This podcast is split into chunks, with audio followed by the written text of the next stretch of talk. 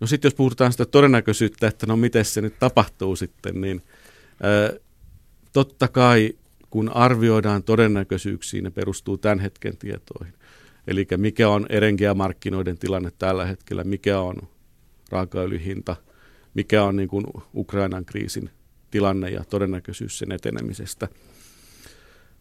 Jos nyt haluat tässä jonkun prosentin, niin sanoisin näin, että tuona vaikeana aikana, eli 16 lopusta eteenpäin sinne presidentinvaaleihin, niin kyllä oma veikkaukset ollaan jossain siellä 80 prosentin todennäköisyydessä, että hallinto, nykyinen hallinto kaatuu.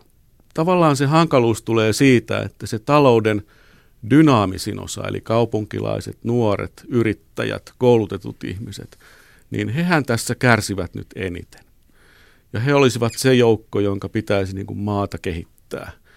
Jos tällä porukalla menee valtavan huonosti, niin kuin nyt alkaa tapahtua, niin silloin se levottomuuksien ja, ja tietynlaisen niin kuin epätoivon todennäköisyys lisääntyy huomattavasti.